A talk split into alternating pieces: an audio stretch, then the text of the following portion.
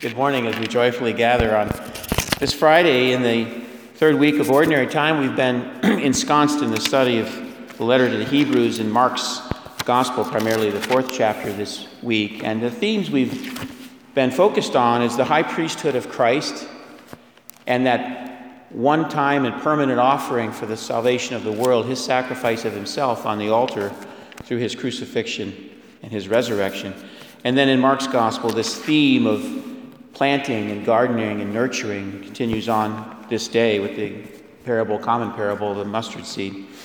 Deacon Andy and I converse on many things. It's a joy for me because he challenges me in many ways and opens ideas to me in many ways. It's very symbiotic, at least I think it is. I don't know. You'll have to ask him. But we were reflecting on you know, the, you know just the rapid growth spurt that St. Thomas has been in, Catholic churches in general in northern Idaho. And that brings great opportunity and a few challenges as well, because with that increasing uh, participation in the community and that increasing membership, if you will, you have increasing needs and increasing diversity of interests. And so it's a balance you try to address in an appropriate way. You try to meet the needs of the many, meet the needs of all if you can, although that's a fairly ambitious task. And it's interesting because right here in our beautiful connector, I can leave the immediacy of the church, be walking through the connector. That's, I don't know, 20, 25 feet. And I can have a conversation with person one who expresses a desire. I can go to person two who's literally five feet away, and their desire is the complete opposite of person one. oh, how, how do I do with that? So I try to be attentive as best I can. One of the balanced needs is in our daily mass is there's a, there's a desire for, hey, Father, you need to do more Bible study. And then there's the practical needs of our community, which is I got to go to work. So, Padre, wrap it up here.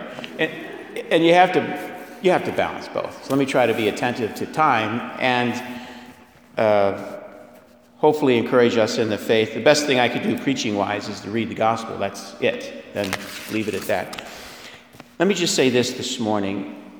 It's making a difference. It's making a difference. In a time where our nation has been rightly so constrained in many ways.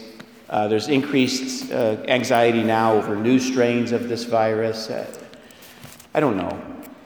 Here's what I'll tell you St. Thomas is growing at a time when many things are closed. Last night, in this beautiful space, we had over 50 high schoolers here in adoration. Maddie Dubrowski, who leads our faith formation effort, led that with this beautiful reflection, and then her husband, Matt, who ought, to, who ought to be on tour, if you ask me. He's such a gifted pianist. Then offered accompanying music while Father Flores and I heard their confessions. And the kids, the high schoolers, on a Thursday night stayed here for an hour and a half in adoration, confession, reflection. It's happening. Now, that's high schoolers in a peer group where I would have to argue nearly half of them in our country have no faith position at all. Yet these young ones are walking in their faith, being purposeful in their faith.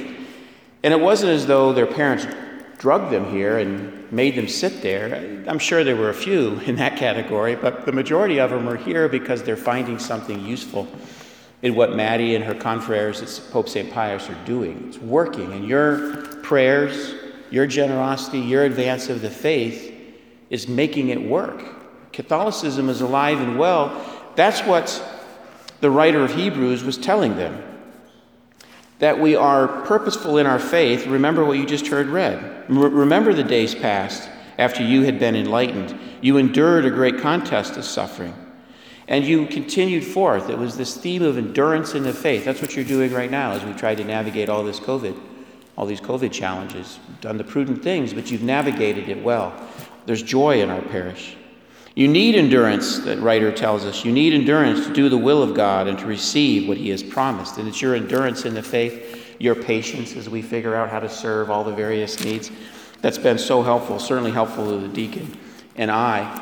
Very quickly, in Mark's gospel, again, this oft remembered parable of the mustard seed. In fact, it's in Mark's fourth chapter where the purpose of the parables is given. And our Lord says this. And when he was alone, those present along with the twelve questioned him about the parables. And he said to them, this is earlier than today's pericope, He answered them, saying, The mystery of the kingdom of God has been granted to you, but to those outside, everything comes in parables, meaning it's not that clear. It's not that clear. And our invitation and the exercise of faith which you demonstrate in your daily attendance here is the constant gardening, the constant hoeing and weeding of the soil so that the seed nurtures, is nurtured and grows and germinates. Your prayers, and as I mentioned, generosity nurtures those young ones that fall in the generations behind us. Your patience and appreciation for our Monday Mass, where our little ones get to come and experience faith in a way that's hard for a four or five year old to, to sit there quietly. So you, you are helping do this. This is the work you're doing, it's the work of the kingdom you're doing.